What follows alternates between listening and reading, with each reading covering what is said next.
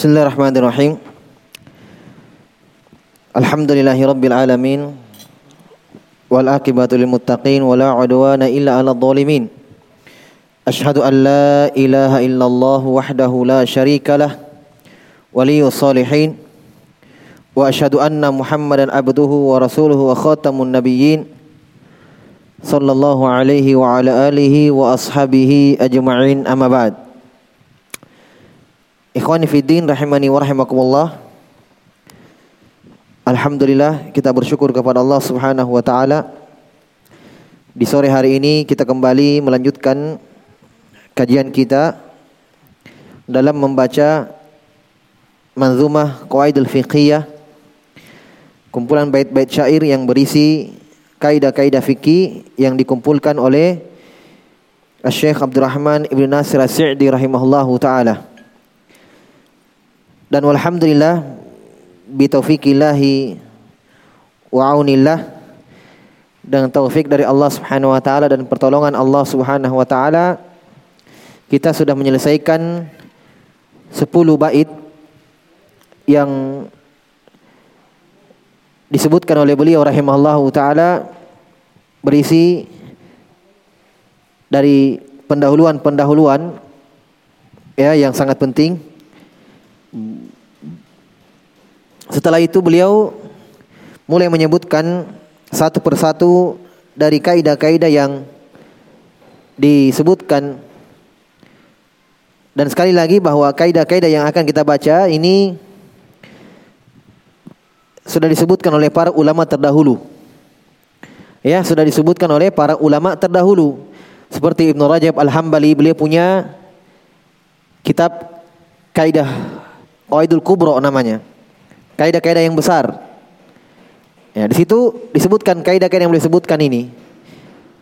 Sebelum beliau juga, sebelum Ibnu Rajab Al-Hambali sudah ada para ulama, para salaf yang menyebutkan kaidah-kaidah ini. Hanya beliau rahimahullah Syekh Sa'di di sini meringkas kaidah-kaidah terpentingnya ya kaidah-kaidah terpentingnya dan pada kaidah Ibnu Rajab pada kawaid Ibnu Rajab kaidah-kaidah yang disebutkan oleh Ibnu Rajab Al-Hambali itu beliau ringkas. Ada kitab yang beliau tulis judulnya Tajridu Qawaid Ibnu Rajab. Ringkasan kaidah-kaidah dari Qawaid Ibnu Rajab Al-Hambali. Beliau punya. Biasa kalau dalam mempelajari silsilah ya mempelajari qaidul fikhiyah di tempat-tempat markas ilmu seperti di Yaman itu dipelajari ini dulu manzuma ini kemudian naik satu tingkatan. Dipelajari buku Syekh Sa'di juga yang saya sebutkan tadi ringkasan dari Qaid Rajab. Di situ sekitar 100 Iya, 20 sekian kaidah. 100 ya kaidah lebih ya ratusan kaidah disebutkan oleh Ibnu Rajab Al-Hambali atau Sa'di rahimahullah meringkas dari kaidah Ibnu Rajab. Sebutkan praktek-prakteknya dalam fikih dan seterusnya.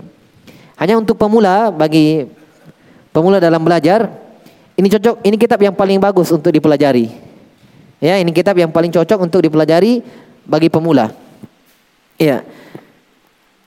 Kita eh, membaca apa yang beliau sebutkan berkata beliau rahimahullahu taala dalam manzumahnya waniyatuna dalam bait ke-11 waniyatuna syartun lisairil amal biha salahu wal fasadu lil amal saya, saya ulangi ya waniyatuna syartun lisairil amal Asalnya dibaca lisa iril amali. Ya, di kasroh. Hanya untuk menyesuaikan bait syair. Ya. Jadi disukun. Waniyatuna syartun lisa iril amal bihas salahu wal fasadu lil amal. Beliau berkata dalam bait ke-11 niat kita atau niat niat kami, atau niat kita itu adalah syarat untuk seluruh amalan. Dengan niat inilah as-salahu wal fasadu lil amal. Benarnya atau syahnya amalan itu atau rusaknya atau jeleknya amalan itu. Faham? Ini kaidah yang paling pertama beliau sebutkan di sini dan ini beliau ambil dari hadits innamal a'malu binniyat. Amalan itu tergantung dengan dengan niatnya. Amalan itu tergantung dengan niatnya dan ini yang kita sebutkan ya dari dari kaidah ya induk kaidah. Ya, yang disebutkan dengan umul umul qawaid. Biasa disebutkan dengan al-umur bimaqasidiha itu sama saja. Ya, bahwa segala sesuatu itu perkara-perkara itu ditentukan dengan niatnya. Kalau baik niatnya maka baik pula amalan itu. Kalau dia meniatkan hal yang jelek maka dia pun mendapatkan kejelekan. Demikian pula dalam permasalahan dalam permasalahan diterimanya amalan itu atau tidak. Paham ya? Diterimanya amalan itu atau atau tidak. Syahnya amalan itu atau tidak. Yang disebutkan disyaratkan sini salahu wal fasad. Salahu wal fasad. Beliau berkata di penjelasannya, syarahnya beliau berkata wahadil qaidah anfa'ul qawaidi wa ajalluha. Kata beliau kaidah ini adalah anfa'ul qawaidi se manfaat manfaatnya kaidah maksudnya kaidah yang paling besar manfaatnya dan ini berlaku pada semua pembahasan bukan cuma dalam pembahasan fikih bukan hanya permasalahan uh, salat puasa bukan hanya permasalahan ibadah bahkan muamalah. Nanti akan disebutkan contoh-contohnya ya. Seperti misalnya dalam masalah tolak ya. Ini niat sangat besar i'tibarnya dalam dianggap permasalahan itu atau tidak. Kita contohkan masalah talak misalnya, masalah pernikahan, perceraian, ya, itu niat sangat besar pengaruhnya dalam hukumnya. Dalam masalah talak itu tidak ada istilah, tidak ada kata atau kalimat yang yang dipatenkan dalam syariat bahwa ini harus seperti ini kalau mentalak. Tidak harus dia katakan anti tolik, saya ceraikan kamu. Tidak harus. Jelas ya? Selama ada niat untuk menceraikan istrinya, maka dia pakai bahasa-bahasa yang di dalamnya terdapat isyarat, maka sudah teranggap tolak. Paham? Selama dia niatkan, misalnya dia katakan pulang saja kamu ke rumah orang tuamu. Dia niatkan tahu dalam hatinya ini dianggap talak. Paham? Dianggap talak. Eh. Atau saya haramkan kamu bagi saya. Ya, atau dengan bahasa-bahasa yang lain dengan dia meniatkan dalam hatinya ingin menceraikan istrinya, maka itu dianggap talak. Ini dalam masalah muamalah. Dalam masalah muamalah. Dalam masalah wakaf, ya, akad wakaf. Ya. Dia harus dia katakan saya wakafkan tanah saya untuk bangun masjid. Saya wakafkan tanah ini ya untuk pembangunan masjid. Tidak harus dia kalimat wakaf. Dia niatkan dalam hatinya untuk wakaf. Dia cukup mengatakan, misalnya saya niatkan tanah ini mengalir pahalanya. Wakaf berarti. Paham ya? Dia niatkan dalam hatinya untuk wakaf. Berarti hukumnya berlaku. Tidak boleh dijual. Tidak boleh dihadiahkan. Tidak boleh di ya dijadikan bisnis di situ. Karena dia niatkan untuk murni tempat ibadah. Paham ya? Tempat ibadah. Maka berlaku seluruh dalam perkara-perkara amalan al-umuru bimaqasidiha. Itu kaidahnya bahwa segala perkara itu lihat apa tujuannya. Apa ini? Niatnya. Makanya beliau berkata di sini wahadil qaidah anfa'al qawaid. Maka kaidah ini adalah kaidah yang paling bermanfaat. Wa ajalluha dan yang paling besarnya. Wa tadkhulu fi jami'i abwabil ilm dan masuk semua dalam pembahasan-pembahasan atau bab-bab ilmu. Bahkan dalam masalah akidah pun ya dalam masalah ikhlas atau tidaknya amalan itu diterima oleh Allah Subhanahu wa taala atau tidak, itu dilihat dari niatnya. Nanti akan beliau sebutkan tentang hadits innamal amalu binniyat. Kata beliau fasalahul a'mal badaniyah wal maliyah a'malul qulubi wa a'malul jawarihi innama huwa binniyati wa fasadu hadhil a'mal bi fasadin niyah. Beliau berkata, maka baiknya amalan badaniyah amalan badaniyah contohnya apa? Salat, ya haji, amalan anggota tubuh. Eh, baiknya amalan badaniyah dan amalan maliyah, harta, amalan maliyah seperti sedekah, ya, berinfak, zakat, ya, ini amalan maliyah, amalan harta. Baiknya amalan badan, baiknya amalan harta dan amalan-amalan hati seperti tawakal, khasyah, takut hanya kepada Allah. Bertawakal hanya kepada Allah. Dan amalul jawarih dan amal-amal anggota tubuh seperti zikir dengan lisannya, salatnya, ya. Inna huwa niat. Maka baiknya amalan itu semua diukur dengan niatnya, dia dari niatnya. Jelas ya? Wa fasadu a'mal, maka rusaknya amalan ini rusaknya amalan ini semua dengan rusaknya niat. Dengan rusaknya niat. Bukan berarti diterimanya amal itu tidak hanya niat saja yang diperhatikan ya, bukan. Tetapi niat adalah syarat utama.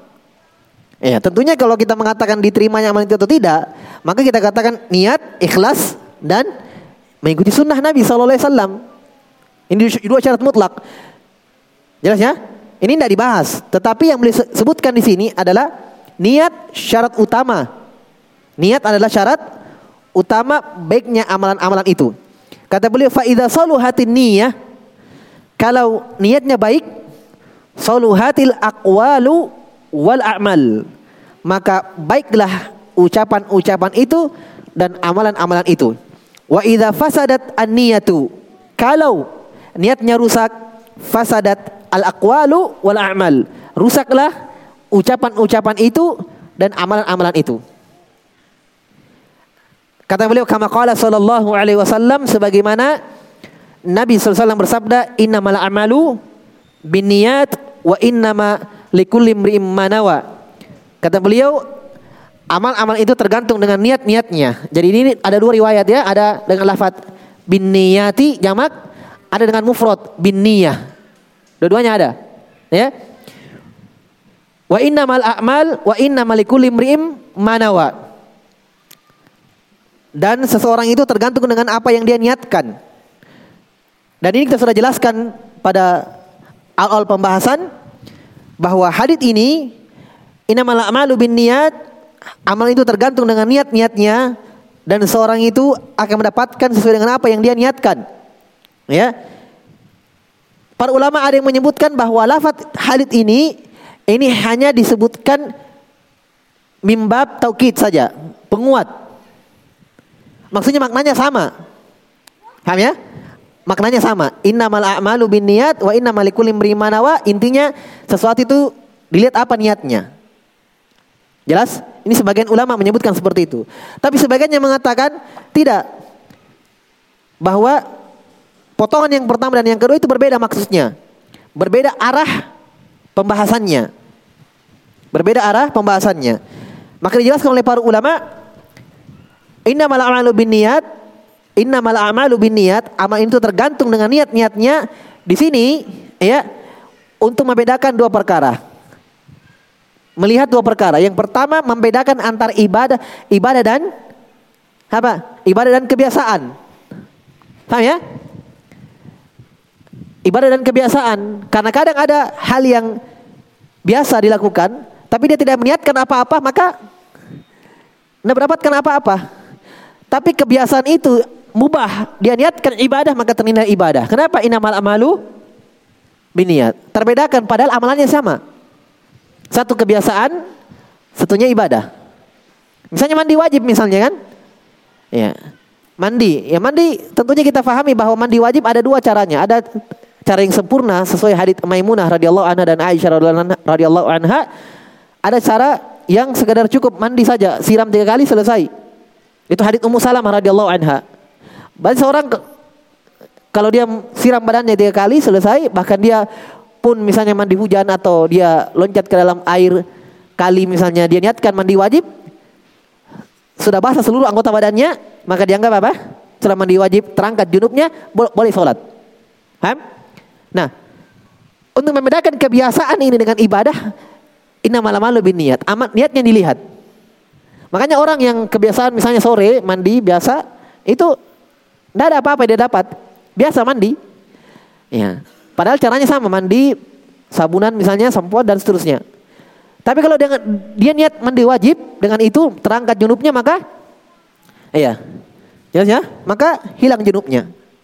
Hanya yang di, biasa dibahas ya kadang dipertanyakan bagaimana kalau dengan mandi mandi biasa? Apakah itu dengannya bisa tergantikan wudhu itu? Ini pembahasannya lain. Ya. Kadang ada yang mengira bahwa mandi junub ya uh, mandi mandi biasa itu bisa menggantikan wudhu. Paham ya? Ini keliru ini. Kalau dia niatkan mandi biasa itu tidak bisa menggantikan wudhu. Ya, tidak bisa menggantikan wudhu. Dia harus wudhu. Betul ada hadit. Mungkin mereka berdalilkan dengan satu hadit, ya, yang mengatakan bisa berdalilkan dengan hadit karena Nabi SAW la yatawadda badal ghusl. Adalah Nabi SAW tidak mandi, tidak berwudu setelah mandi. Para ulama menjelaskan bahwa hadis ini yaitu mandi wajib. Kalau mandi wajib iya, boleh tidak berwudu, langsung sholat boleh. Misalnya junub ya. Habis mimpi basah atau habis berhubungan badan dengan istri. Mandi junub niatnya tiga kali siram pakai sampo sabun sholat boleh.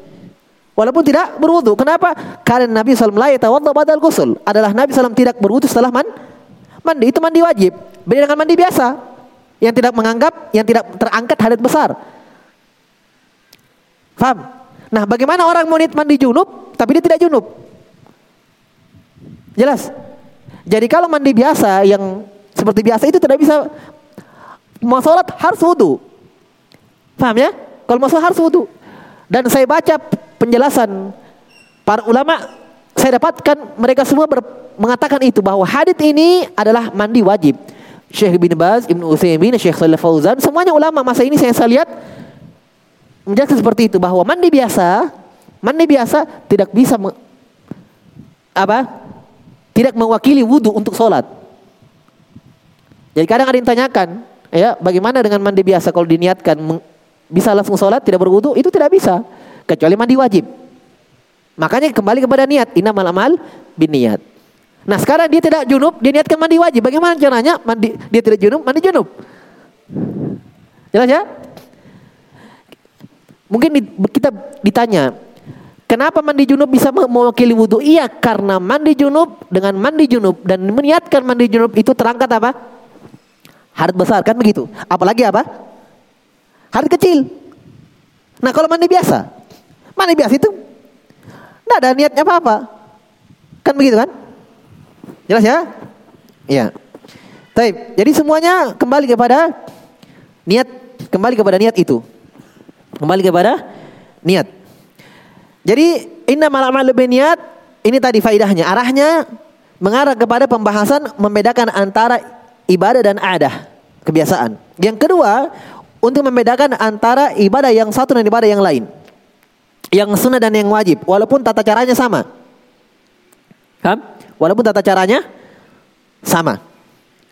Jelas ya? Walaupun tata caranya sama. Ya.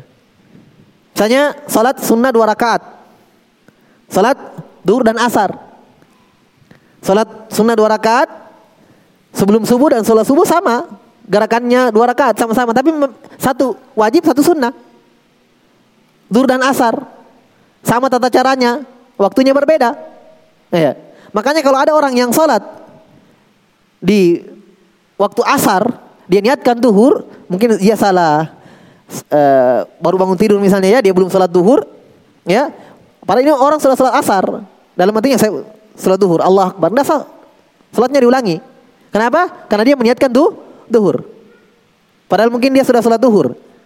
Ya, karena mungkin oh dianggap eh, masih siang belum duhur, Ternyata orang sudah sholat asar dia sholat duhur. Jelas ya? Tidak syah, tidak syah sholat yang harus diulangi. Kecuali kalau dia safar, iya tidak ada masalah. Ya, Kalau dia safar misalnya ada orang belum sholat duhur, dia ikut di jamaah masjid yang sholat asar, dia belum duhur, boleh baginya. Ini kembali contoh itu kembali ke pembahasan contoh dalam kaidah ini bahwa malam malam lebih niat. Walaupun imamnya sholat asar, karena dia musafir, dia belum sholat duhur, maka dia niatkan duhur. Setelah itu dia bangkit lagi dua rakaat. Setelah salam dia bangkit lagi dua rakaat, niat asar. Ya, boleh imam dan makmum berbeda niat. Kenapa? malam malu bin niat. Jelas ya? Jadi malam malu bin niat ini kembali ke pem, pembahasan itu tadi dua, membedakan antara ibadah yang satu dan ibadah yang lainnya dan membedakan antara yang ada adat, kebiasaan dan ibadah. Difaham ya? Ada pun kalimat Nabi yang kedua, wa inna malikul limrim manawa, seseorang itu tergantung dengan apa yang dia niatkan. Ulama menjelaskan ini arahnya al-manwi alaihi, yang diniatkan atasnya. Untuk siapa kita sholat? Untuk siapa kita beribadah? Apakah untuk mencari dunia atau mengharapkan wajah Allah Subhanahu wa taala. Paham? Jadi ini arahnya beda. Paham ya? ya. Jadi wa inna malikul imrim manawa beda dengan ucapan Nabi inna malamalu biniat. Maknanya beda. Wa inna malikul imrim manawa seseorang itu tergantung dengan apa yang dia niatkan. Maksudnya kalau dia niatkan ibadah itu, amalan itu untuk dunia, maka dia akan dapatkan dunia. Dia akan mendapatkan apa? Dunia. Kalau dia ingin misalnya jabatan atau uang atau pangkat dan seterusnya, maka akan diberikan itu. Karena itu yang dia niatkan. Paham ya? Adapun Allah Subhanahu wa taala diharapkan surga dia apa dia untuk mendapatkan surga dia tidak dapat. Karena yang dia niatkan apa? Dunia. Seperti firman Allah dalam Al-Qur'an dalam surah Hud. "Man kana yuridul hayata dunya wa zinataha nuwaffi ilaihim a'malahum fiha wa hum fiha la yubkhasun." Ulaika alladziina laisa lahum fil akhirati illa an-nar wa habita ma sana'u fiha wa batilum ma kanu ya'malun. Kata Allah, siapa yang beramal, perhatikan ada amalannya. Siapa yang beramal dan dia inginkan amalan itu kehidupan dunia dan kehidupan dunia itu banyak ya. Harta, jabatan dan seterusnya. Itu bagian dari dunia. Jadi dari amalannya diinginkan ini. Kata Allah Subhanahu wa taala, "Nuwaffi ilaihim a'malahum fiha." Kata Allah, kami akan berikan penuhkan apa yang diinginkan. Wa inna malikul imri'im manawa. Kata Allah kami akan berikan apa yang dia inginkan. Wahum fiha la yubkhasun bahkan kata Allah mereka tidak akan dirugikan sama sekali. Tapi kata Allah ulaikal ladzina laisa lahum fil akhirat illa nar, mereka itulah yang di akhirat tidak ada bagiannya sama sekali sedikit pun. Iya, dari pahala dari Allah Subhanahu wa taala bagian mereka kecuali neraka saja. Tidak ada bagian mereka kecuali nar, kata Allah Subhanahu wa taala. Wahabi ma sona'u fiha kata Allah bahkan terhapus amalan mereka. Wa batilu makan ya'malun dan terhap batilah apa yang mereka amalkan. Persis dengan amalan uh, hadis Nabi sallam yang Nabi bersabda dari hadis Abu Hurairah muttafaqun alaih, awwalu ma munar salasa. Yang paling pertama dipanggang oleh api neraka ada ada tiga ada tiga orang. Ada tiga orang. Iya, yang terbunuh di jalan Allah, ya. Kemudian yang kedua banyak bersedekah, ya. Yang ketiga, orang yang mempelajari Al-Qur'an. Pada hari kiamat mereka bertiga datang. Didatangkan oleh Allah Subhanahu wa taala ditanya, "Apa yang kamu amalkan?" Yang berjat mengatakan, "Qatal tu fisabilik, saya terbunuh jalanmu ya Allah." Betul memang di dunia dia mati di medan peperangan. Ternyata ketika ditanya oleh Allah, "Apa yang kamu amalkan?" Dia dia mengatakan qatal tu fisabilik, saya terbunuh di jalanmu ya Allah. Kata Allah, "Kadzabta, kamu bohong." Innama qataltal yuqal qari. Tapi kamu berperang hanya untuk kamu dikatakan berani. Kata Allah, faqad kila. Itu kamu dapatkan di dunia. Maksudnya karena dia inginkan pujian, maka orang memuji dia, weh. Dia meninggal, masya Allah dia berani dan seterusnya. Karena dia diinginkan. Nah, ini maksud ucapan Nabi inna mal amalu apa? Wa inna ma likul limrim manawa. Paham ya? Nah, ini diperhatikan. Ikhwan sekalian bahwa betul-betul bahwa niat itu sangat berpengaruh dalam tentang amalan itu. Berpengaruh dengan amalan. Taib, ah, beliau jelaskan.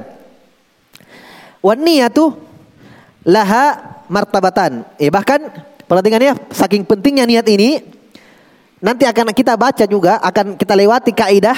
Ada nanti pembahasan kaidah at-tadakhul fil ibadah. At-tadakhul fil ibadah. Ya, bolehnya beramal dengan satu amalan meniatkan dua atau tiga atau lebih dengan satu amalan. Kenapa ina malam lebih niat? Misalnya dia masuk masjid, dia habis berwudu, ya, masuk masjid, pas antar adzan dan iqamah, maka dia niatkan tiga niat, satu amalan, dua rakaat dia sholat, sholat tahiyatul masjid, sholat sunnah dua rakaat wudu dan qobliyah subuh, dua rakaat saja dia lakukan. Ini namanya at-tadakhul fil ibadah. Jelas ya? Dan ini banyak pembahasannya. Walaupun nanti kita sebutkan syarat-syaratnya, ya kapan amal itu boleh digabungkan, kapan yang tidak bisa. Itu ada nanti kaidahnya. Tapi ini ini menunjukkan bahwa niat itu sangat berperan penting dalam ibadah. Ya, masya Allah diberikan keringanan. Dua rakaat dia niat solat, dia niatkan ya sunnah wudhu, dia niatkan tahiyatul masjid, dia niatkan qobliyah subuh. Ya, tiga niatnya, satu amalannya. Ya, palanya besar, dapat semua. Jelas ya? Ini pentingnya masalah niat. Taib. Wan niyatu laha martabatan. Beliau jelaskan bahwa niat itu memiliki dua martabah, dua tingkatan, dua pembahasan. Ya. Ini beliau jelaskan apa yang saya jelaskan tadi. Tapi kita lihat penuturan dari beliau. Ihdahuma salah satunya Tingkatan ini kata beliau tamizul adati anil ibadah untuk membedakan antara adah, adat, adat, adat. Berarti adat orang Indonesia ambil ya bahasa Arab ya, adat kebiasaan. Hanya Indonesia jadi adat istiadat. Ya. Nah, adat itu bahasa Arab, adatun. Artinya apa? Kebiasaan. Ya. Ya, ada. Taib membedakan antara adat dan ibadah. Ya, makanya kadang ada hal-hal yang mubah dan itu kita sudah jelaskan dalam pendahuluan. Ada hal-hal yang sifatnya mubah, sifatnya mubah, maka ketika diniatkan jadi ibadah, maka itu menjadi ibadah. Seperti misalnya kita contohkan berjalan kaki ke masjid itu ternilai ibadah walaupun di asalnya mubah. Ya. Dan ini semua pembahasan-pembahasan semua hal-hal yang asalnya mubah Asalnya mubah kalau niat diniatkan ibadah itu ternilai ibadah, makan, ya.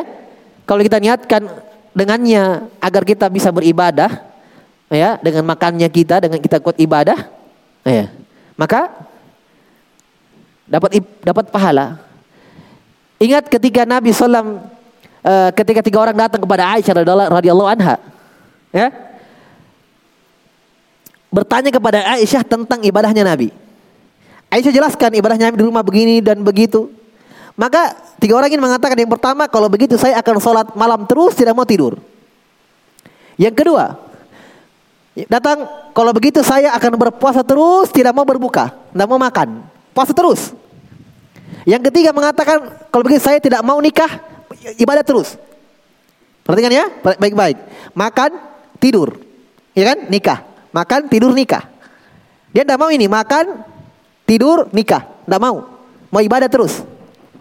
Makan, mubah kan? Ya, mubah. Ya. Minum, mubah.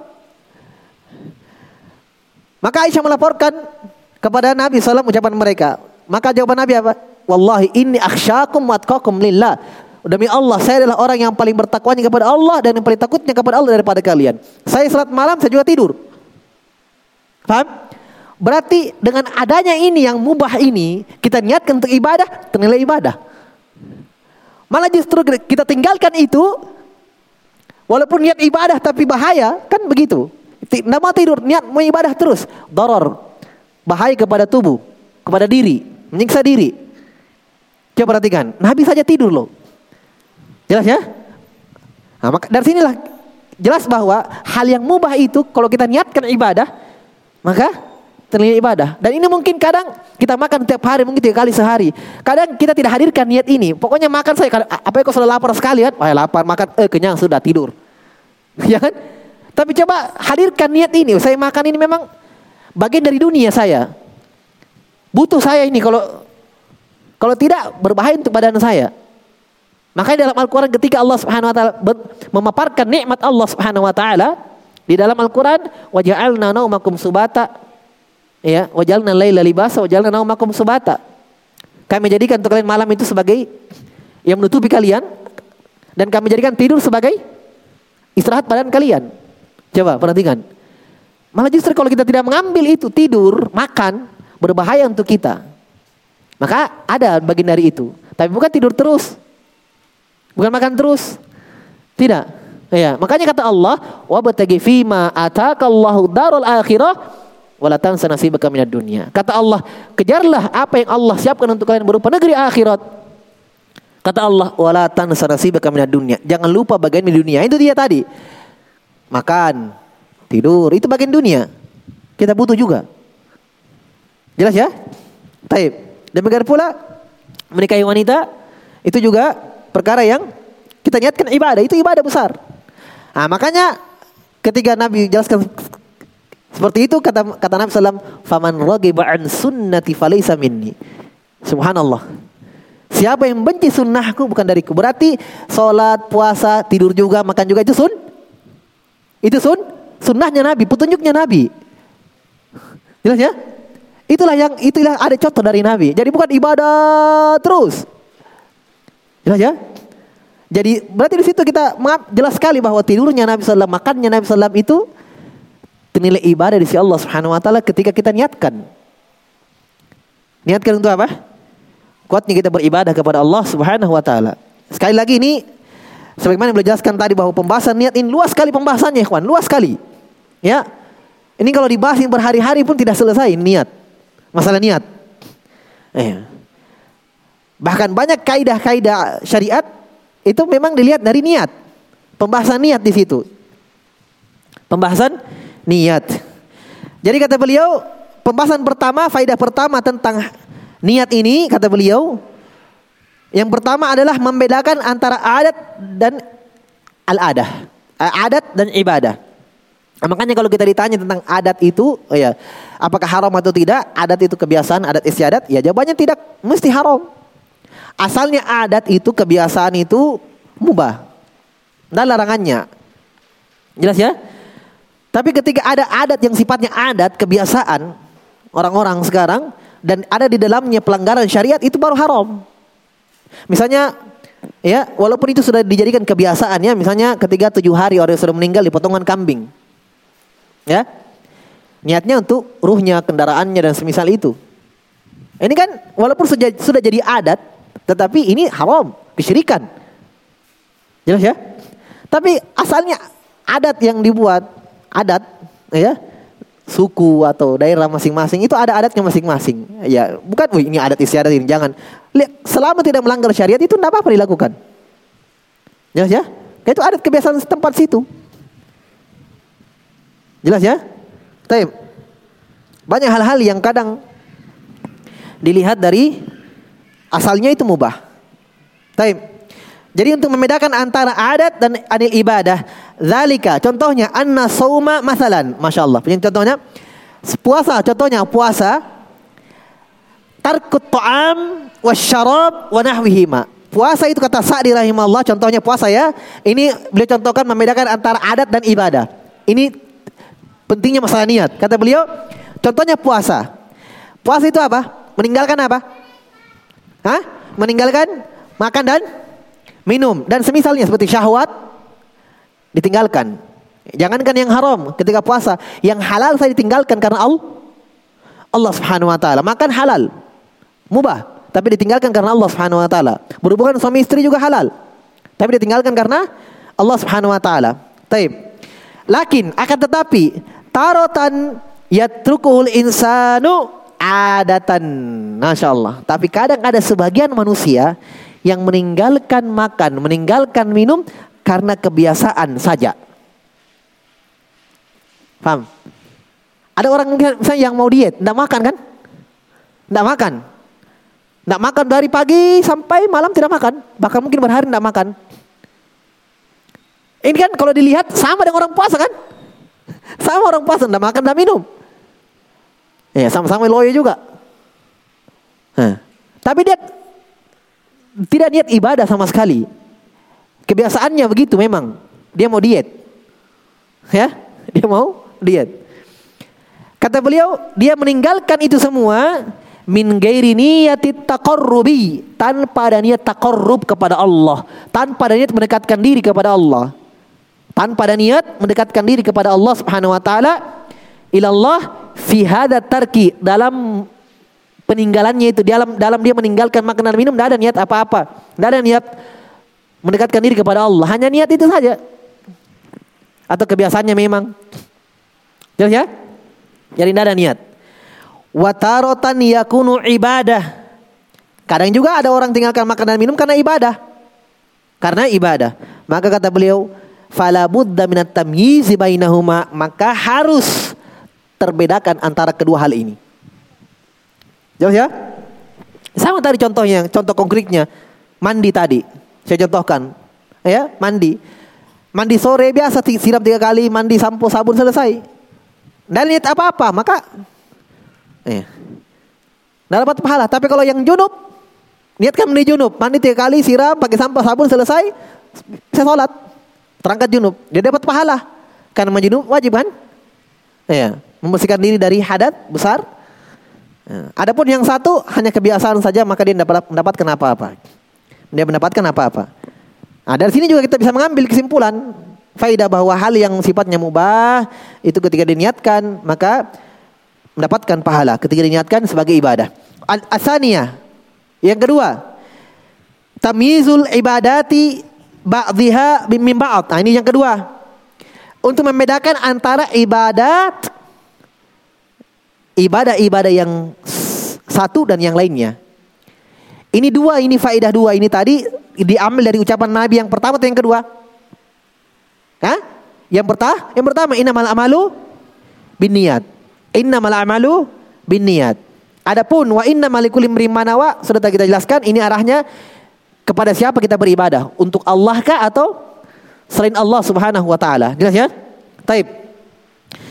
Fa ba'duha fardun fardu ainin wa ba'duha fardu kifayatin. Sebagian ibadah ada yang fardu ain. Fardu ain seperti salat lima waktu, ya. Puasa, ya. Haji fardu ain. Ada yang fardu kifayah. Fardu kifayah itu kalau artinya fardu juga wajib juga tapi kalau sudah ditegakkan oleh sebagian orang yang lainnya menjadi sunnah. Seperti misalnya azan. Seperti misalnya uh, mandikan jenazah, salatkan jenazah. Wajib. Maka kalau satu kampung misalnya ya, ada jenazah meninggal dari salati semua kampung ini berdosa. Kampung ini tidak ada yang adzan, satu masjid di dalamnya tidak ada yang adzan, ya. Maka kampung ini semua berdosa. Jelas? Itu fardu kifayah. Tapi kalau sudah ada yang adzan selesai, yang lainnya tinggal ikoma saja salat. Ya. Jadi kalau sebagian orang sudah menyolati jenazah tersebut, maka yang lainnya menjadi sunnah baginya. Taib. Wa ba'diha rotibah au witr. Sebagian ibadah itu rotibah, sunnah. Ya. Atau witir. Wa ba'diha sunanul mutlaqah. Yang sebagiannya ada sunnah mutlak. Bukan sunnah yang ada sebabnya seperti tetul masjid, sunnah wudu, ya. Sunnah dia sunnah mutlak. Tidak ada sebabnya. Maka fala buddha minat tamiz ini semua harus terbedakan. Yang membedakan apa? Niatnya. Membedakan niatnya. Wa bin niyah. Ini dia. Nah, berarti kalau kita bagi di sini bisa kita bagi tiga. Hanya Syekh sebutkan cuma dua. Kalau bagi, bagian tiganya ini dia. Ya. Bagian yang ketiga. Di antara faidah-faidah niat atau martabat niat, tingkat-tingkatan niat itu kata beliau al-ikhlas. Ikhlas. Nah, ini ikhlas diambil dari ucapan Nabi yang kedua wa inna malikul limrim manawa. Ikhlas di situ dia dilihat. Jelas ya? Jadi memang subhanallah ini hadis sangat penting. Makanya Imam Ahmad mengatakan agama berputar pada tiga hadis. Imam Ahmad mengatakan agama ini berputar pada tiga hadis. Hadis pertama Umar bin Khattab inna malama lebih niat. Hadis kedua adalah hadis Aisyah man amila amalan laisa alaihi amruna fawaraddun. Siapa yang beramal tidak ada contoh dari agama kami tertolak. Yang ketiga hadits Numan bin Bashir, innal halala bayyinun wa innal harama bayyinun wa bainahuma umur mustabihat. Yang halal jelas, yang haram jelas. Di tengah-tengahnya ada umur mutasyabih. Maka kata Nabi, siapa yang meninggalkan perkara yang samar ini, yang mutasyabih, maka telah selamat kehormatan dan agamanya. Ini tiga. Sebagian ulama ada yang menambahkan empat. Empat perkara berputar agama. Ada yang menambahkan hadith uh, Abdullah bin Mas'ud. Hadis Abdullah bin Mas'ud tentang penciptaan manusia dalam rahim. Ketika sudah ada ruhnya empat bulan Allah tiupkan ruhnya, rezekinya dan ajalnya. Nah, itu juga. Ada juga yang memasukkan hadis bin husni islamil mar tarku ma la ya'nihi. Ya. Ini hanya dilemahkan oleh para ulama hadisnya tapi mananya benar. Taib. Intinya yang masyur tiga tadi. Memang inti dari agama. Taib. Bahkan sebagian mereka menyebutkan sepertiga agama. Sepertiga agama. Taib. Kata beliau dari faedah niat ikhlas kepada Allah. Ini diambil dari wa inna malikul mrimana wa huwa qadrun zaidun dan ini kadar tambahan. Maksudnya beda sudut tinjauannya dengan inna amal lebih niat. Kalau inna amal lebih niat kembali kepada pembahasan ibadah kita tadi. Sunnahkah, wajibkah? Ya. Kita niatkan ini memang mendapatkan pahala, kita niatkan ibadah atau kebiasaan. Jelas ya? Adapun wa inna malikul imrim manawa arahnya itu tentang kepada siapa kita niatkan. Tidak menyangkut lagi ibadah itu sendiri tidak, tapi yang diniatkan kepada siapa? Paham ya? Yang diniatkan kepada kepada siapa? Yang kata beliau ini kadar tambahan an mujarradin niyat dari sekedar niat.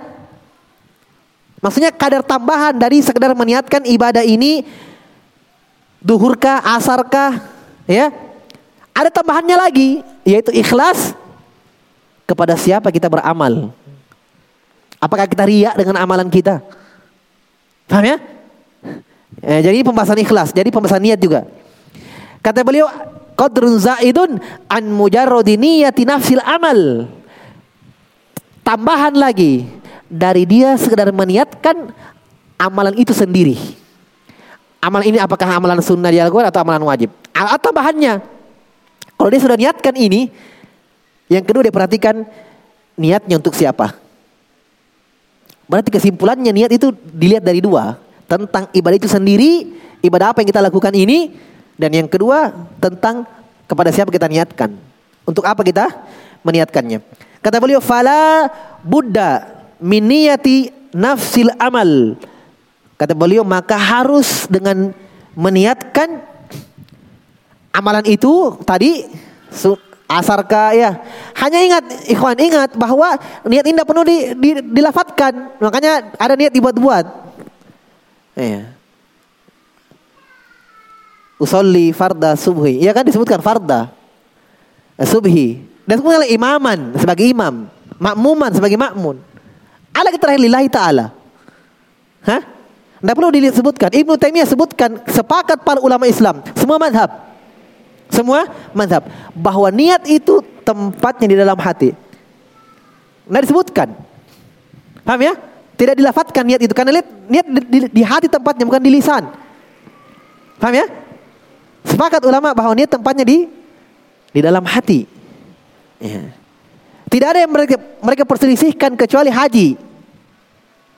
Ada yang mengatakan kecuali haji. Haji Kitanya memang dilafatkan niatnya karena kalau haji antum mau haji atau mau umroh itu ketika pertama kali di, disyariatkan mengeraskan suara labbaik Allahumma hajjan kalau dia mau haji labbaik Allahumma umrotan kalau dia mau umroh paham ini sebagian ulama menyebutkan cuma ini saya yang dikeraskan niat itu pun dibantah oleh sebagian ulama mengatakan ini bukan niat lagi niat itu ketika dia sudah daftar uangnya ya sudah mau berangkat di dalam hati sudah ada mau ke mana dia ini. Mau haji, itu sudah niat.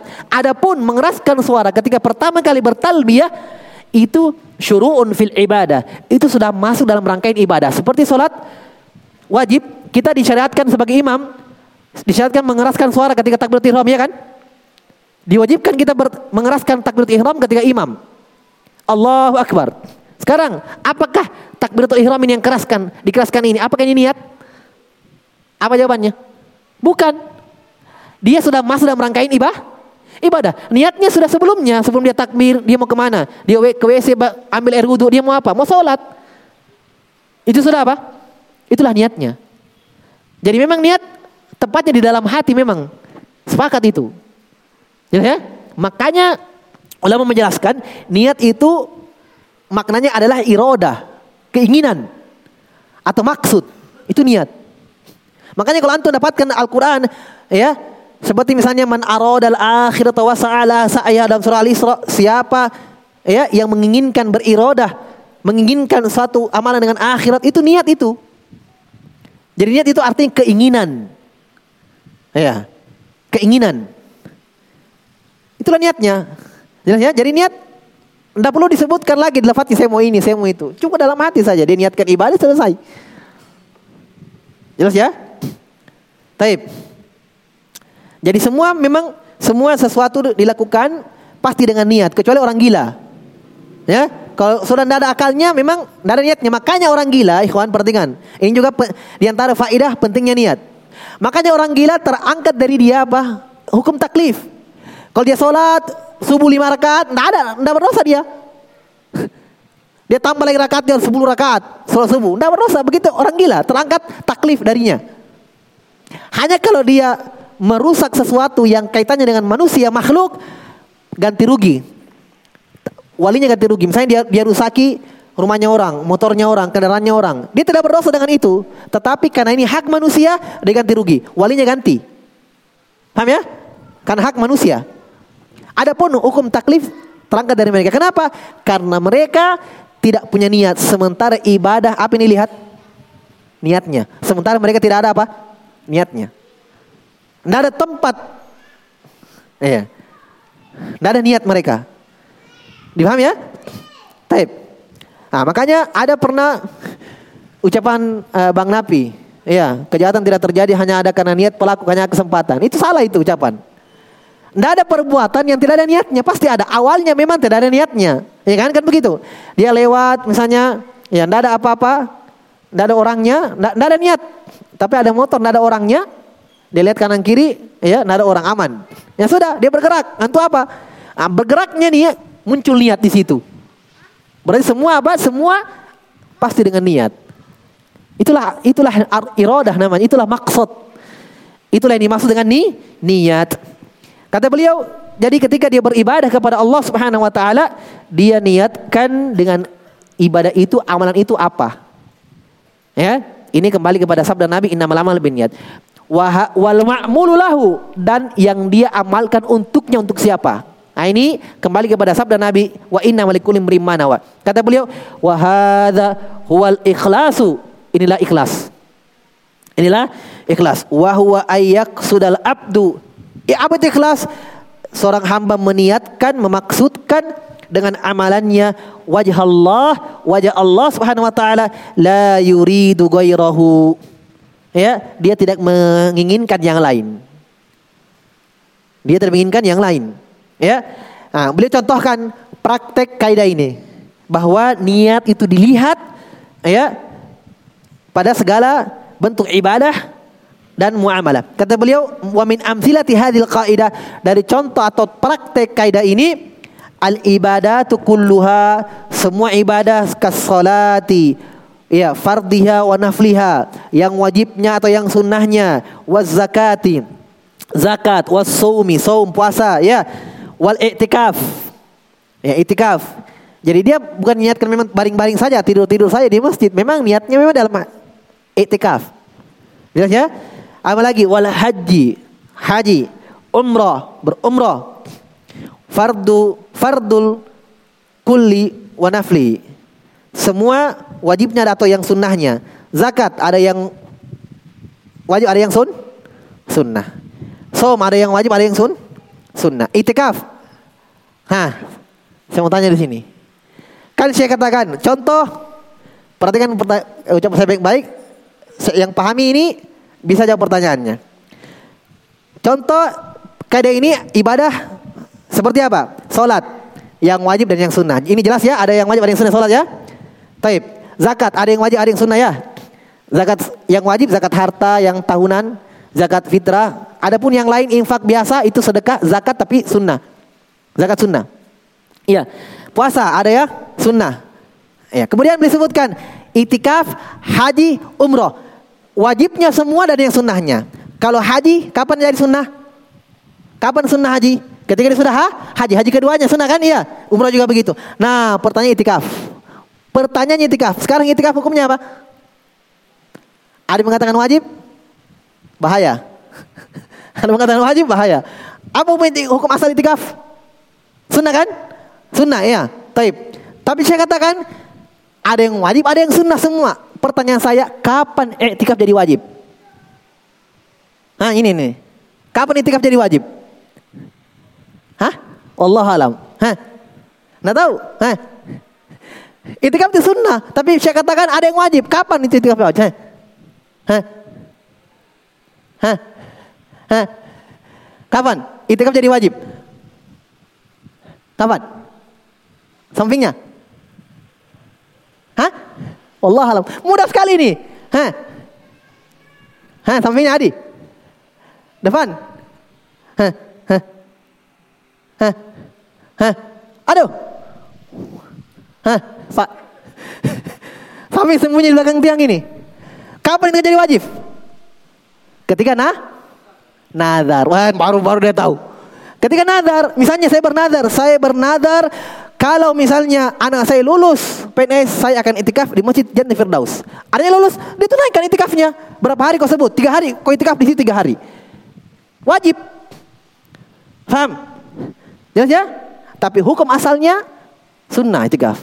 Makanya beliau ada yang katakan ada yang wajib. Ya, kalau dia nadar, bernadar, jadi wajib. Karena nadar itu ilzamun ilzamun nafs meng, mewajibkan diri sendiri pada hal yang tidak wajib. Jelas ya? Kita tidak bahas hukumnya nadar di sini apa hukumnya. Yang jelas kalau dia sudah ucapkan nadar wajib ditunaikan. Kalau anak saya misalnya lulus sekolah, saya menyembelih kambing, kasih makan orang, ya lulus wajib dia sembelih, bukan lagi sunnah, wajib. Berdosa kalau tidak dia tunaikan. Nadar wajib ditunaikan selama nadar itu ketaatan. Selama nadar itu bentuknya ketaatan. Baik. Jelas ya? Wal adahi udhiyah. Ya, nah ini tidak disebutkan lagi ada yang sunnah ada yang wajib karena memang sunnah ji. Ya, atau adhiyah. Taib. Wal hadi, hadi sembelihan yang dibawa oleh orang haji. Ya, hadi. Nudur, ya, nadar-nadar, kafarat. Kafarat, tahu kafarah ya? Kafaroh. Kafaroh itu tebusan. Dia bersumpah demi Allah, saya tidak akan masuk rumahnya si Anu. Eh, eh besok dia masuk. Ah? Bayar kafaro. Apa kafaro sumpah? Kata Allah dalam Al-Quran, fakafarotuhu kafarohnya itu amu asyaroti masakin memberi makan 10 orang miskin. Yes? Kalau tidak bisa puas tiga hari. Ini kafaroh sumpah. Kafarah sumpah. Kalau dia langgar sumpahnya bayar kafarah. Nah ini kafarah kalau dia tunaikan kafarohnya, dia kasih makan orang miskin, ternilai ibadah di sisi Allah Subhanahu wa taala. Karena wajib dia tunaikan. Jelas ya? Wal jihad wal itiq itiq itiq membebaskan budak. Ini ibadah besar ini. Ya. Wat tadbir. Tadbir itu ya bel mudabbar membebaskan budak tanpa persyaratan. Dia bebaskan budaknya, selesai. Ya atau budak yang mengumpulkan uang, mengumpulkan biaya untuk membebaskan dirinya. Itu budak yang membebaskan dirinya. Jadi semua ini ternilai ibadah di sisi Allah Subhanahu wa taala. Ketika dia eh, dengan niat tentunya. Kemudian kata beliau yuqalu ini faedah lain. Bal yasri hadza ila sa'il mubahat idza nawa biha at-taqawi ala taatillah. Kata beliau, bahkan dikatakan berjalan kaidah ini, berlaku kaidah ini kepada semua hal-hal yang mubah. Apa itu mubah? Kalau atau ditanya apa itu mubah? Mubah itu adalah yang tidak ada hukumnya. Atau jawab dengan yang paling lengkap yang tidak berkaitan dengan perintah dan yang tidak berkaitan dengan larangan. Paham? Karena wajib dan sunnah ini perintah, larangan haram dan makruh. Ya, di tengah-tengahnya mubah. Maksudnya apa? Tidak ada kaitan dengan perintah dan tidak ada kaitan dengan larangan. Perintah dalam Al-Quran atau sunnah kalau bukan wajib sunnah. Faham? Larangan dalam Al-Quran dan hadith kalau bukan haram makruh. Faham ya? Makruh itu kalau dilakukan apa? Tidak berdoa, berdosa. Kalau ditinggalkan dapat paha, pahala. Faham ya? Nah, di tengah-tengahnya ini sunnah, uh, mubah. Inilah lima hukum syar'i. Lima hukum syar'i. Ya, lima hukum syar'i. Taib. Kata beliau, Kaidah ini berjalan berlaku pada semua hal-hal yang mubah. Idza nawa, perhatikan kembali kepada niat. Kalau dia niatkan dengannya at-taqawi agar kuat beribadah kepada Allah. Agar kuat at-taqawi itu artinya agar dia kuat badannya. Ya, agar dia kuat melaksanakan ketaatan kepada Allah Subhanahu wa taala. Masya Allah. Jadi biar olahraga ikhwan. Ya, tapi jangan jadikan hobi ya. Sekali-kali, enggak apa-apa, olahraga. Dia niatkan dengannya agar sehat apalagi dalam hadis Nabi ya kata Nabi sallam uh, al mu'minul qawi ahabbu ila Allah min mu'min dhaif. Kata Nabi sallam mukmin yang kuat ya Allah lebih cintai daripada mukmin yang lemah. Jadi kalau dia berolahraga, dia berkegiatan, Diniatkan dengan ini dapat pahala. Kata beliau, au at-tawassulu ilaiha kal akli. Jadi dia niatkan dengan ini semua agar kuat dalam beribadah atau dia niatkan itu sebagai tawassul perantara. Perantara sampai kepada ibadah. Maka dengannya itu pun ternilai ibadah. Seperti apa? Dia contohkan. Kal akli wa syurbi seperti makan dan minum Wan naum tidur, masya Allah. Ya, jadi kalau antum, tapi ini mungkin kalau kita tidur langsung tidur saja, anda pernah niatkan. Berarti selama ini mungkin kita kalau kita tidak niatkan, tidak dapat pahala. Iya, tidak dapat pahala. Makanya ini niat selalu dihadirkan kalau mau tidur. Eh, saya tidur dulu ya, supaya, ya, supaya kuat. Ya, dapat pahala. Waktu sabil mal, masya Allah, mencari uang. Nah, mencari uang. Karena memang mencari uang kerja tidak dilarang dalam syariat. Ya kan? Ya, apalagi kalau memang dia kepala keluarga, ada anak dan istri, maka dia bekerja, masya Allah. Setiap tetes keringat yang keluar dia bekerja dapat pahala ketika dia meniatkan ini kewajiban saya menafkahi anak dan istri. Dapat pahala. Tapi coba orang yang tidak niatkan ini, cuma memang ya sudah jadi rutinitas setiap hari bekerja, dan tidak ada niat apa-apa. Eh, jelas ya? Ini penting sekali. Waktu sabil mal mencari harta, kerja. Wan nikah. Ya dengan nikah. Niat, niat, niatkan ibadah. Jadi selama dia masih bersama istrinya menikah dapat pahala terus itu. Jelas ya? Dapat pahala terus. Sama dengan meninggalkan yang haram. Kan ibadah kan ada dua, bentuknya melaksanakan ketaatan atau meninggalkan yang haram. Berarti selama ini kalau kita tidak mencuri, kita tidak minum khamar, kita tidak berzina, kita tinggalkan itu karena Allah Subhanahu wa taala dapat pahala. Paham ya? ya? Kan semua ibadah juga. Meninggalkan larangan Allah ibadah. Ya, makanya ketika ada orang misalnya ya, contoh, saya contoh konkretnya. Ada orang celananya di atas mata kaki. Celananya di atas mata kaki, ya. Tapi memang celananya itu dia tidak niatkan memang ini ibadah. Nabi larang apa yang di bawah mata kaki. Celananya karena memang model ya model memang begitu di atas mata kaki modelnya begitu tidak dapat pahala apa-apa tidak ada niatnya tapi ketika dia memakai pakaian di atas mata kaki ya dia memang meniatkan memang ini haram kalau dibawa maka dapat pahala faham dapat pahala karena innamal amalu bin niat innamal amal bin niat Taib. kata beliau nikah wal wat'u fihi uh, berhubungan badan menyetubuhi istri. Masya Allah. Anda sudah enak dapat pahala lagi. Hah? Dapat pahala lagi. Tapi kalau orang yang tidak niatkan ini misalnya, tidak dapat apa-apa. Makanya dalam hadis memang Nabi menjelaskan itu ibadah. Nabi menjelaskan itu dapat pahala. Karena kata Nabi SAW apa? Tidaklah kalian ya melakukan hubungan sama istri kecuali itu sedekah yang kalian berikan kepada istri kalian. Sedekah. Nabi katakan yang sedekah. Ketika meniatkan tentunya. Jelas ya?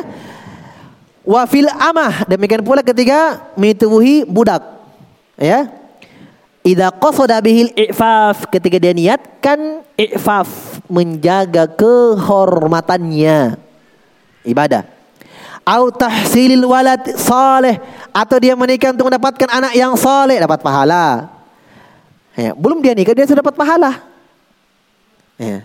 jelas ya au takfiril ummah atau dia menikah untuk dia menikah untuk meniatkan apa? Memperbanyak umat Islam. Kata Nabi SAW, Tazawwajul wadudal walud. Nikahilah perempuan yang wadudal walud.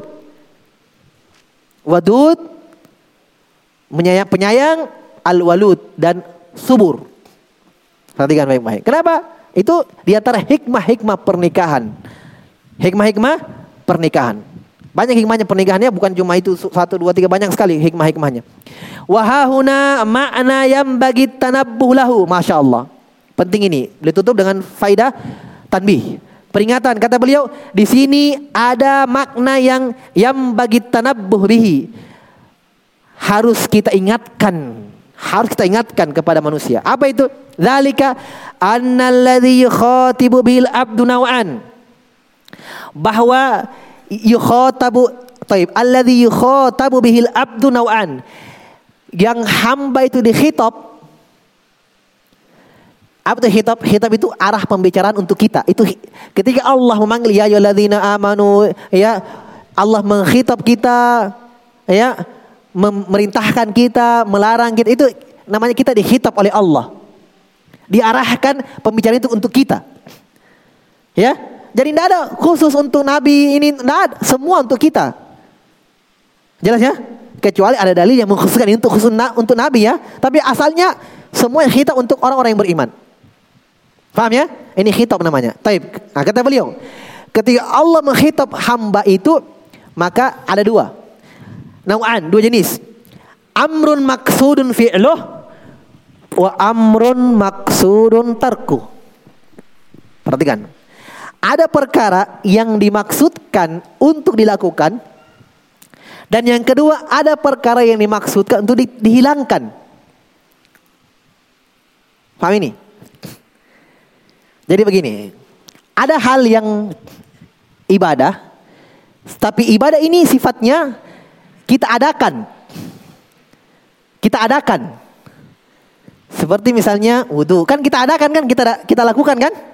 Kita ambil air, sholat. Jadi ini sifatnya kita adakan. Ada perintah juga, tapi sifatnya kita harus hilangkan, kita tiadakan. Contoh, menghilangkan najis. Bukan kita adakan najis tapi meniadakan najis. Paham maksudnya? Bisa dipahami? Jadi ada ini Syekh ingatkan satu faedah sebenarnya. Ya, jadi kata, kata beliau kadang ibadah itu ada dua tinjauan. Ada yang memang sifatnya perintahnya kita dimaksudkan untuk melakukannya dan ada yang kita perintahkan untuk hilangkan itu. Paham ya?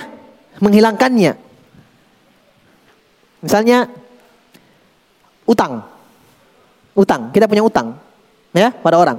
Jadi di pundak kita ini ada ada kewajiban yang kita harus hilangkan. Ada kewajiban yang kita harus hilangkan. Apa itu utang? Bayar, hilang. Paham? Bukan menambah utang. Hilangkan utang. Bayar. Paham ya maksudnya ya? Paham di sini ya? Jadi ibadah itu ada sifatnya yang diadakan dan ada yang ditiadakan. Nah, perhatikan. Ini pembahasan niat lagi. Perhatikan baik-baik. Beliau berkata, Fa'ammal ma'muru bihi, adapun ibadah yang sifatnya diadakan, wudu, ya, wudu, salat yang diadakan, fala budda min fi minan niyah, maka dianggap kewajibannya hilang, ya, ketika dia niatkan. Ya, jadi kalau dia sudah lakukan salat lima waktu zuhur, selesai. Kewajiban di pundaknya zuhur sudah hilang. Tidak ada lagi. Ya, jadi memang perintahnya diadakan, dilakukan. Bentuknya dilakukan. Nah, kalau ibadah yang sifatnya seperti ini yang di, dilakukan memang bukan yang dihilangkan tadi, tapi yang diadakan ini harus ada niat. Paham ada niat ya? Harus ada niat. Ya. Kata beliau, fahiyya syartun fisih hati dan ini syarat sahnya ibadah itu. Wa fi husuli sawab dalam mendapatkan pahala kasolati wa nahwiya. Iya. Seperti contohnya salat dan semisalnya. Salat dan semisalnya. Sama tadi puasa misalnya, puasa, puasa Ramadan atau puasa puasa. Ya. Dia tahan lapar dan haus, tapi dia niatkan puasa, maka kewajiban pun masih ada. Dia wajib didatangkan itu perintah sampai dia lakukan. Paham? Karena memang perintah ini sifatnya melakukan, mengadakan. Bisa ya? Seperti sholat, puasa. Taib. Wa ammal ma yuksodu tarku. Adapun perkara yang dimaksudkan adalah meninggalkannya. ka izalatin najasa, menghilangkan najis. Menghilangkan najis. Sekarang ada najis di masjid, ada najis di pakaian kita, ada najis di tempat sholat kita. Apa yang wajib bagi kita? Menghilangkan kan? Tidak boleh kita biarkan itu najis. Dalilnya mana? Dalilnya ketika ada orang Arab baru kencing di masjid. Apakah Nabi membiarkan kencingnya? Hah? Apa yang dilakukan? Nabi perintahkan sahabat untuk mengambil air, menyiram kencingnya, menghilangkan najisnya. Karena menghilangkan najis adalah bentuk ibadah. Paham? Itu bentuk ibadah. Ya. Makanya kita tidak boleh kencing di bawah pohon yang di bawah orang itu duduk-duduk tidak boleh, dilaknat. Ya. Kita kencing di bawah orang yang seling berteduh, kita kencing di situ. Tidak boleh. Ya, ya. Nah, makanya kalau di tempat-tempat yang itu di, diwajibkan kita diharuskan menghilangkan najis itu. Apalagi kalau memang kita sholat di pakaian kita tidak boleh ada najis. Tempat sholat kita tidak boleh ada najis. Ya, ya? Baik, di badan kita tidak boleh ada najis, tidak boleh ada najis. Jadi izalah najasah adalah menghilangkan najis adalah ibadah yang sifatnya dihilangkan, ditiadakan, bukan dilakukan. Tapi sifatnya yang ditiadakan. Nah, perhatikan baik-baik. Di sini faedahnya. Ka izalatin najasah fi sawabil fi saubi wal badan wal buqah dalam menghilangkan najis pada baju, badan dan tempat. Wa ka ada'i duyun wal al wajiba dan seperti misalnya membayar utang yang wajib. Nah, perhatikan. Fa amma bara'atu zimmah adapun hilangnya kewajiban di pundak. Kan ini semua dua-duanya wajib kan? Perintah yang dilakukan tadi, perintah yang diinginkan yang dilakukan dan dihilangkan tadi menghilangkan najis ya. Ini semua ada kewajiban di pundak. Paham? Ada kewajiban di situ. Nah, yang sifatnya ibadah hilang kewajibannya maksudnya masih ada zimmah, masih ada tanggung jawabnya. Ini selama dia tidak belum melakukan dengan niat, maka selama itu pula tanggung jawabnya di zimmah masih ada. Di pundaknya masih ada. Faham? Makanya perempuan haid ya di Ramadan selama dia belum datangkan puasa itu dia ganti, belum ganti walaupun sudah masuk puasa berikutnya puasa berikutnya puasa berikutnya selama dia belum bayar belum bayar zimmah tanggung jawab di zimmah masih ada bahkan kalau dia mati anaknya puasakan paham paham ya tidak boleh selama-lamanya diganti. Kalau haid diganti dengan fidyah. Ah, fidyah mau deh. Tidak boleh. Tidak ada itu. Haid ganti puasa. Kalau masuk ke puasa berikutnya belum dia ganti. Belum gugur kewajibannya. Zimmahnya tanggung jawabnya masih ada. Bahkan kalau sampai dia meninggal pun anaknya pun wajib puasakan. Kenapa? Karena belum hilang tanggung jawab itu sampai dia lakukan dan dia niatkan. Paham? Taib menghilangkan najasah, saya saya contohkan memang sebelum saya baca supaya kita paham apa yang sebenarnya pembahasan ini. Menghilangkan najis tidak disyaratkan niat untuk menghilangkan tanggung jawab. Contoh, di masjid ada najis. Ya kan? Kita berkewajiban menghilangkan. Taib. Jadi misalnya tidak sengaja ada orang bawa ember, mau apa misalnya ada air isinya. Tiba-tiba tak tumpah, tidak sengaja tak tumpah itu ember kena kencing di situ yang ada di masjid. Tumpah di situ, hilang najisnya karena sudah disiram air. Sekarang saya tanya, apakah masih ada kewajiban bagi pemilik masjid untuk menghilangkan najis itu?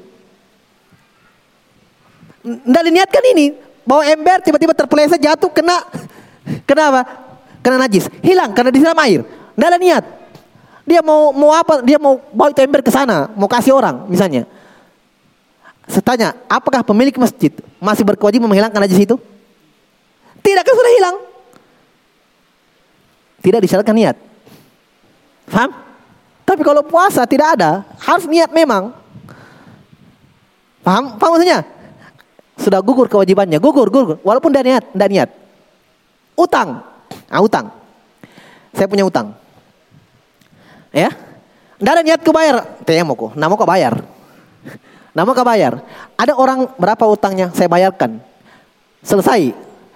Pertanyaannya, apakah di akhirat saya masih dituntut? Apakah masih wajib? Masih ada kewajiban di pundak saya untuk bayar utang? Saya sudah bayarkan orang. Tidak ada niat untuk bayar, tapi orang bayarkan. Saya tanya, apakah masih ada kewajiban saya untuk bayar utang? Hah? Masih ada tidak?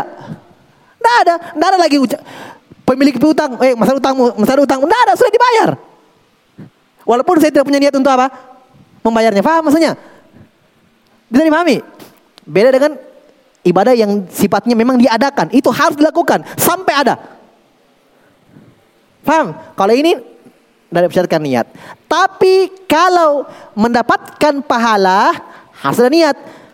Kalau dia tidak niatkan, hilang kewajibannya tapi tidak dapat pahala. Sama tadi orang yang hilang najis, hilang najis di masjid, dia angkat ember tidak sengaja tumpah. Betul, kewajiban dia menghilangkan najis sudah hilang, tapi pahala tidak dapat. Kenapa? Innamal malu niat. Sama tadi bayar utang. Saya tidak niatkan mau bayar. Ya? Orang yang bayarkan. Berarti tidak dapat pahala. Padahal kalau saya bayar tadi, saya dapat pahala. Kewajiban utang saya hilang dan saya dapat pahala. Membayar utang wajib. Tapi saya memang tidak ada niat mau bayar. Orang bayarkan. Berarti kewajiban di pundak saya hilang, tapi pahala saya dapat. Beda dengan tadi puasa apa beda itu. Kalau itu harus ada niat untuk menghilangkan tanggung jawab dan mendapatkan pahala. Harus ada dua. Kalau ini yang sifatnya menghilangkan satu saja. Untuk mendapatkan pahala, ya niat. Tapi kalau untuk menghilangkan kewajiban di pundaknya, tidak bersyaratkan niat. Nah, ini faedahnya. Paham? Sudah? Selesai ya? Taib. Ini penting. Penting sekali. Kata beliau, fa amma bara'atu azimma minan najasa idza azalaha. Adapun kalau menghilangkan kewajiban di pundak zimma, Ya, saya bahasakan di pundak. Maksudnya kewajiban. Untuk menghilangkan najis, ya, idza azalaha, kalau sudah dia hilangkan orang lain yang hilangkan kita tidak punya niat untuk menghilangkan tapi sudah hilang sendiri, hilang kewajiban. Ya. Waduyun utang-utang idza qadaha kalau dia sudah bayar fala yushtaratu tidak dipersyaratkan niat untuk untuk apa? untuk menghilangkan tanggung jawab di pundaknya, tidak bersyaratkan niat. Tapi kalau untuk mendapatkan pahala tetap ada harus ada niat. Ya, ya. Wa fatabar uzim azimmatu walau lam yanwi. Maka bayar utang, menghilangkan najis, fatabra azimma hilang di pundaknya tanggung jawabnya walau lam yanwi, walaupun dia tidak niatkan. Seperti tadi saya contohkan. Iya. Wa amma sawabi, adapun untuk mendapatkan pahala alaiha atasnya fala budda fihi minan ni, min niyati taqarrub. Harus ada niat mendekatkan diri kepada Allah Subhanahu wa taala fi hadza wallahu a'lam. Faham? Berarti yang terakhir ini tadi faedah cukup uh, apa? Jadi bukti bahwa pentingnya permasalahan niat ini. Ya, itu di antara faedah niat. Faedah tentang niat. Allah alam bisawab. Insyaallah taala kita lanjutkan pada pertemuan selanjutnya. Kita akan masuk pada tentang maslahat dan mudarat. Ah ini penting. Maslahat ya dan mudarat. Taib. Cukup dulu wallahu alam bisawab. Kita cukupkan untuk naktabi hadzal qadar subhanakallah bihamdik asyhadu an la ilaha illa anta astaghfiruka wa atubu ilaik. Wa alhamdulillah rabbil alamin. Fadhal.